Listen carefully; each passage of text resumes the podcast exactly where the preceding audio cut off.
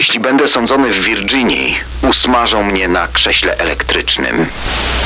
Na farmie, poza doskonałą pracą, zostawiał po sobie płytkie doły. Sceny zbrodni w RMFFM. Tuż przed włączeniem e, przycisku nagrywania do tego podcastu zajrzeliśmy na Instagrama Scen Zbrodni. Dzięki za wasz podcast. Jest najlepszym umilaczem codziennych wypraw do pracy i powrotów rowerem oczywiście. Przesłuchałem całość półtora raza. No, widzisz? O, gratuluję. Bardzo dobry słuchacz. Generalnie my pozdrawiamy teraz y, kierowców ciężarówek, którzy słuchają nas w długich trasach. Też słuchają nie tylko na rowerach? Otrzymaliśmy od Was wiele wiadomości i mamy nadzieję, że droga z nami się nie dłuży. Też mamy nadzieję, że ten dzisiejszy podcast, trochę taki walentynkowy, również nie będzie się dłużył. Zapraszają Kamil Barnowski. I Daniel Dyk. Szerokości. Sceny zbrodni w RMFFM. Wejdź do mrocznego świata przestępców. Czas na piękną historię miłosną, niestety bez happy endu. No ale takich historii głównie spodziewają się nasi słuchacze. No więc was nie zawiedziemy. To będzie opowieść o dwójce młodych studentów amerykańskiej uczelni y, University of Virginia, Elizabeth Roxanne Haysom i Jens Söring. Poznali się jesienią 1984 roku. Oboje właśnie wtedy zaczęli swój pierwszy semestr.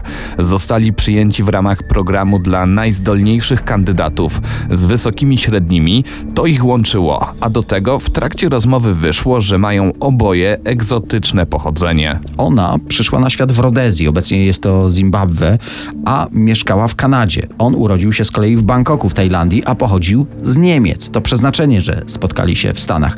Ich znajomi wspominają, że stali się niemal natychmiast parą i to taką nierozłączną, która każdą właściwie wolną chwilę spędzała ze sobą. Rodzice Elizabeth świetnie sytuowani. Tato był dyrektorem poważnego koncernu handlującego stalą, taki międzynarodowy przemysłowiec. Mama to znów artystyczna dusza, pisała opowiadania.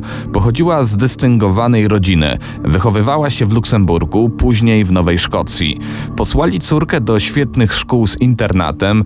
Elizabeth uczyła się m.in. w Szwajcarii oraz w Anglii. Z kolei Jens Söring był synem zachodnio-niemieckiego dyplomaty. Jego tato był wicekonsulem w Stanach, a jednak chłopak nie przypadł do gustu rodziców Elizabeth. Naciskali na nią, by ta relacja się natychmiast skończyła, byli gotowi nawet wycofać córkę z uczelni. W końcu pojawił się argument, że ojciec wydziedziczy ją, jeśli natychmiast nie zerwie z Söringiem.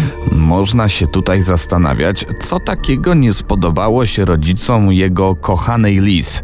Sering miał świetne pochodzenie, do tego twarz niewinnego dziecka.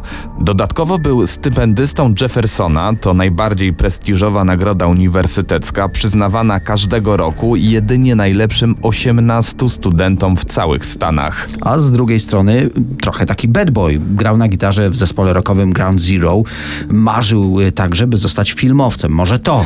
A może to, że był dwa lata młodszy od ich córki, może to im nie pasowało. Choć niektórzy koledzy Lis sugerowali, że to zamieszanie z rodzicami zaczęło się znacznie wcześniej.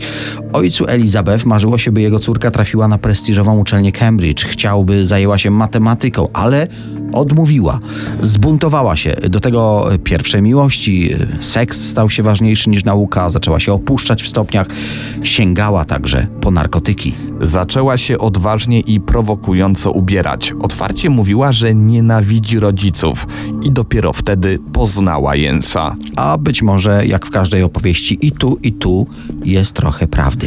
W każdym razie, rodzice uznali, że to przez tego jej chłopaka, że to on ma na nią taki zły wpływ. Wcześniej im się nie sprzeciwiała przecież. Który powód był prawdziwy, a może zdecydowało coś zupełnie innego? Niestety, tego nigdy się nie dowiemy. Sering pojechał do domu rodziców Elizabeth, by wytłumaczyć, że są dla siebie stworzeni, że muszą być razem, że się kochają i są szczęśliwi. Niestety ta rozmowa, delikatnie mówiąc, wymknęła się spod kontroli.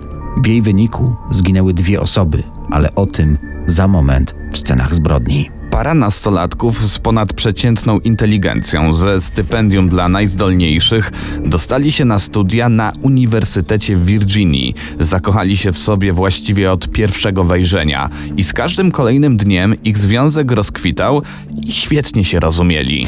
I wtedy tej miłości nie powiedzieli rodzice dziewczyny. Chłopak postanowił im wszystko wyjaśnić, przekonać ich do siebie. Umówili się, że w weekend zjedzą kolację w rezydencji Hejsomów. Jens i Liz w ten właśnie weekend wynajęli samochód w Charlottesville w siedzibie ich uniwersytetu. Oficjalnie wybrali się na wycieczkę do Waszyngtonu. 117 mil, ponad 2,5 godziny w trasie. W Waszyngtonie czekał na nich zarezerwowany hotel Marriott na 22 ulicy Northwest. Odświeżyli się, co działo się dalej, już tak do końca nie jest jasne. Jedna z wersji mówi, że Elizabeth została w Waszyngtonie. Wybrała się do kina, po czym wróciła do hotelu, a Jens ruszył w dalszą trasę. Tym razem 57 mil do Boonesboro. Kolejne prawie dwie godziny w podróży, by odbyć miłą pogawędkę z rodzicami Elizabeth. No to trzymajmy się tej wersji. Początkowo było sztywnawo, ale wydawało się, że wszystko zmierza w dobrą stronę. Zjedli kolację, a po niej no jednak coś poszło nie tak. Doszło do gwałtownej wymiany zdań z Hejsomami. Derek Haysom nie potrafił znaleźć słownych argumentów przeciw temu młodemu, inteligentnemu mężczyźnie. Zamiast tego zacisnął pięść i uderzył Jensa. Ten wystraszył się i odruchowo sięgnął po nóż. Przeciął gardło ojcu Liz. Następnie dźgał raz za razem rodziców swojej dziewczyny. Siedmiocalowe ostrze zatopił aż 37 razy w ciele 72-letniego Dereka Heysoma. Jego 53-letnią żonę Nancy ugodził sześciokrotnie. Po wszystkim wrócił do hotelu w Waszyngtonie, opowiedział, co się wydarzyło. Ona zrozumiała, bo wiedziała, jak gwałtowny był jej ojciec. Zmienił wtedy ubrania, odświeżył się, spędzili z Elizabeth noc. Po weekendzie, jak gdyby nigdy nic, para pojawiła się na uczelni. Ciało Dereka i Nancy Haysom odkryto dopiero w środę 3 kwietnia 85 roku o poranku. To, co uderzyło śledczych, to brutalność, z jaką sprawca ciął ich gardła. Tak głęboko, że mieli niemal odcięte głowy. Oczywiście ani córka Hejsomów, ani jej chłopak nie byli podejrzewani. Mieli alibi, byli przecież w czasie morderstwa zameldowani w hotelu w Waszyngtonie, a nawet jak się okazało, byli w kinie. Liz miała dwa bilety na dowód. Zresztą wydawało się to nieprawdopodobne, by córka mogła być zamieszana w morderstwo własnych rodziców. Nikt ich o to nie podejrzewał. Wspólnie też pojawili się na pogrzebie jej rodziców i odegrali Oscarowo dramatyczne sceny żalu, przyjmowali kondolencje po stracie tych, których tak kochali, a potem normalnie uczęszczali na wykłady. Jednak po wakacjach w kolejnym semestrze coraz rzadziej pojawiali się na zajęciach, a gdy sprawa morderstwa rodziny Elizabeth ucichła, zupełnie zniknęli z uczelni, a później wyjechali ze Stanów, po prostu usunęli się w cień. A jednak w końcu wszystko się wydało, a oni sami wpadli i to naprawdę głupio. Gdy rodzice Elizabeth nie zgadzali się na jej związek z Jensem, ten w trakcie kłótni zamordował ich przy kolacji w ich własnym domu. Taką wersję poznaliśmy. E, Dodam, że Derek i Nancy Haysom zginęli w marcu 1985 roku. Też jak wspominaliśmy, para nie była podejrzewana, więc żyła po wszystkim jakby nic się nie stało. Jednak w końcu wyjechali ze Stanów. Pół roku po morderstwie udali się razem do Londynu. Wygląda na to, że niedługo później skończyły im się oszczędności.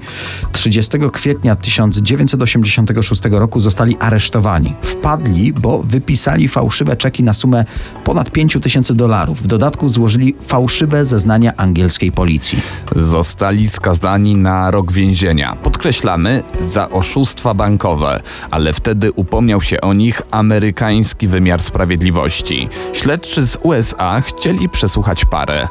Elizabeth Haysom postanowiła wrócić do Stanów dobrowolnie. Twierdziła, że nie miała nic wspólnego z podejrzeniami o, o udział w morderstwie. Nie było jej przecież wtedy w domu rodziców. Przebywała w Waszyngtonie, czekając, jak jej chłopak porozumie się w trakcie kolacji, no właśnie, przede wszystkim z jej tatą. A jednak prokurator w to nie uwierzył. Dziewczynę postawiono w stan oskarżenia. Zarzuty: dwa morderstwa pierwszego stopnia. Spodziewany wyrok dożywocie. Elizabeth otrzymała dwóch prawników z urzędu. Nie była w stanie wynająć własnych adwokatów. Y, Przypomnę, pochodziła z majętnego domu, ale wtedy jej cały majątek, jak policzyła, wynosił 30 dolarów. Jens Sering nie wybrał się do Stanów. Wolał siedzieć w więzieniu w Europie. Wiedział, że w Stanach może mu grozić nawet kara śmierci. Zacytujmy słowa Seringa. Jeśli będę sądzony w Virginii, usmażą mnie na krześle elektrycznym. A jednak prawnikom udało się w ciągu jednego dnia uzyskać prawo do jego ekstradycji. No i wtedy pojawiła się zupełnie inna wersja przebiegu zdarzeń niż ta, którą przedstawiliśmy już słuchaczom. Otóż Jens zeznał, że właściwie na początku ich znajomości Elizabeth zapowiedziała, że musi coś zrobić ze swoimi rodzicami, ale nie chce sobie brudzić rąk. Wciąga go w swoją przerażającą grę. Pokazuje chłopakowi listy od jej rodziców, w których daje o sobie znać ich despotyczny charakter. Przecież tacy ludzie nie mogą żyć. Grozi, że jeśli Jens nie zajmie się jej problemem, zostawi go. To po to zaplanowali podróż do Waszyngtonu wynajętym samochodem. To po to poszła do kina sama, ale kupiła dwa bilety. Wzięła też dodatkowo duży popcorn, wzięła lody czekoladowe, porcje dla dwojga. Podobno rodzice zaprosili na kolację ją. Zamiast niej pojawił się Jens. Zaskoczył ich. Wyjaśnił, że jest nowym chłopakiem ich córki. Doszło wtedy rzeczywiście do kłótni i wtedy podciął im gardła, a następnie zmasakrował nożem ich ciała, by wyglądało jak robota jakiegoś brutalnego napastnika.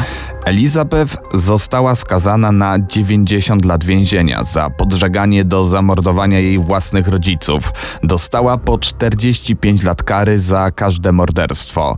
Miała mieć szansę na zwolnienie warunkowe najwcześniej w 2032 roku, a jednak wyszła z więzienia w 2019 po 30 latach. Była wtedy już po 50. Dodajmy, że po zwolnieniu z więzienia została deportowana do Kanady, bo była obywatelką tego kraju. A jak wyglądała sprawa z Jensem Seringiem? W więzieniu przeszedł duchową odmianę. Najpierw został buddystą, później katolikiem. E, Pamiętamy, że był świetnie wykształcony, no i rzeczywiście za kratkami dużo pisał. Wydał szereg publikacji naukowych, w tym kilka książek. Jego z kolei po zwolnieniu warunkowym deportowano do rodzinnych Niemiec. Czas na najstarszą parę w historii skazaną na karę śmierci Ray i Faye Copeland. Zazwyczaj mordercy przejawiają niepokojące zachowania od młodości, w tym przypadku było zupełnie inaczej. Ta para zabijała na emeryturze. Postaramy się wyjaśnić, jak do tego doszło. Ale tę historię rozpoczniemy od telefonu odebranego przez operatora infolinii, na której można anonimowo zgłosić przestępstwo. Rozmówca z 20 sierpnia 1989 roku poinformował, że na farmie małżeństwa Copeland znalazł zakopane szczątki robotników. Anonimowy informator twierdził, że to para staruszków skrzywdziła tych nieszczęśników. Policjanci nie byli specjalnie zaskoczeni donosami na państwa Copeland. Małżeństwo mieszkające we wsi Mooresville w stanie Missouri nie cieszyło się zbyt dobrą opinią. Zwłaszcza Ray nie był zbyt lubiany, uważano go za groźnego dziwaka. Miał celowo przejeżdżać psy plątające się obok drogi. No to dajmy coś więcej o, o tej ekstrawaganckiej parze. Ray Copeland, urodzony w Oklahomie, rocznik 1914, gdy był nastolatkiem, w Stanach zapanował wielki kryzys, nazywany często największym krachem w historii kapitalizmu. W dużym skrócie gigantyczna fala bezrobocia, bankructw i zadłużenia, która zapanowała właściwie na całym świecie. Dlatego jego rodzina przenosiła się z miasta do miasta, aby znaleźć jakąkolwiek pracę, która pozwoli im przeżyć. W końcu młody Ray rzucił szkołę i sam zajął się szukaniem zarobkowego zajęcia. Jego pensja zdecydowanie nie była zadowalająca, dlatego poszukał innego sposobu, aby się dorobić. Dokładnie robił to kosztem swojej rodziny. Od ojca kradł świnie, od brata blankiety na czeki. W końcu w 1939 roku trafił do więzienia za fałszerstwa. Ray wyszedł z zakraty w 1940 roku i jak na tamte czasy, no już był starym kawalerem, miał przecież 26 lat. Po odsiadce poznał jednak młodszą od siebie o prawie 7 lat Faye Dell Wilson. Kobieta pochodziła z biednej, bardzo religijnej rodziny. Młodzi, zakochani dość szybko przeszli do konkretów i pobrali się. Rodzina Copeland powiększyła się o kolejne dzieci, dlatego Ray musiał zarabiać pieniądze.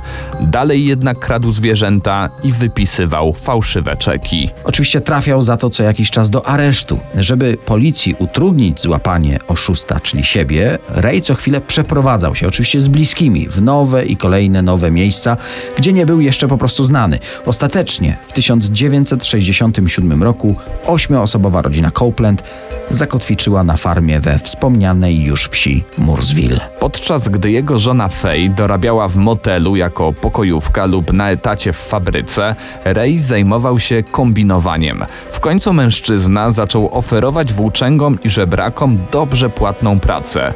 Korzystając z ich usług, postanowił wcielić w życie oszustwo doskonałe. Ray był znany z tego, że kupował zwierzęta za podrobione czeki. Jednak policja dość szybko wpadała za każdym razem na jego trop i y, wspominaliśmy też o tym, trafiał y, wciąż za kratki. Dlatego postanowił swój plan udoskonalić. Dokładnie każdemu włóczędze, który trafiał na jego farmę, zakładał rachunek czekowy z niewielką kwotą na koncie. Następnie zmuszał swoich pracowników do kupna zwierząt właśnie podrobionymi czekami. Kupioną krowę, konia, świnię Ray sprzedawał kolejnej osobie, ale już za realne pieniądze. Gdy pierwotny właściciel orientował się w banku, że czek jest bez pokrycia, włóczęgi nie było już w mieście. Dokładnie Ray Copeland zwalniał takiego osobnika z pracy i kazał szukać swojego szczęścia w innej miejscowości. Cwany farmer był oficjalnie bez zarzutów, ale w końcu i tak znów trafił do więzienia.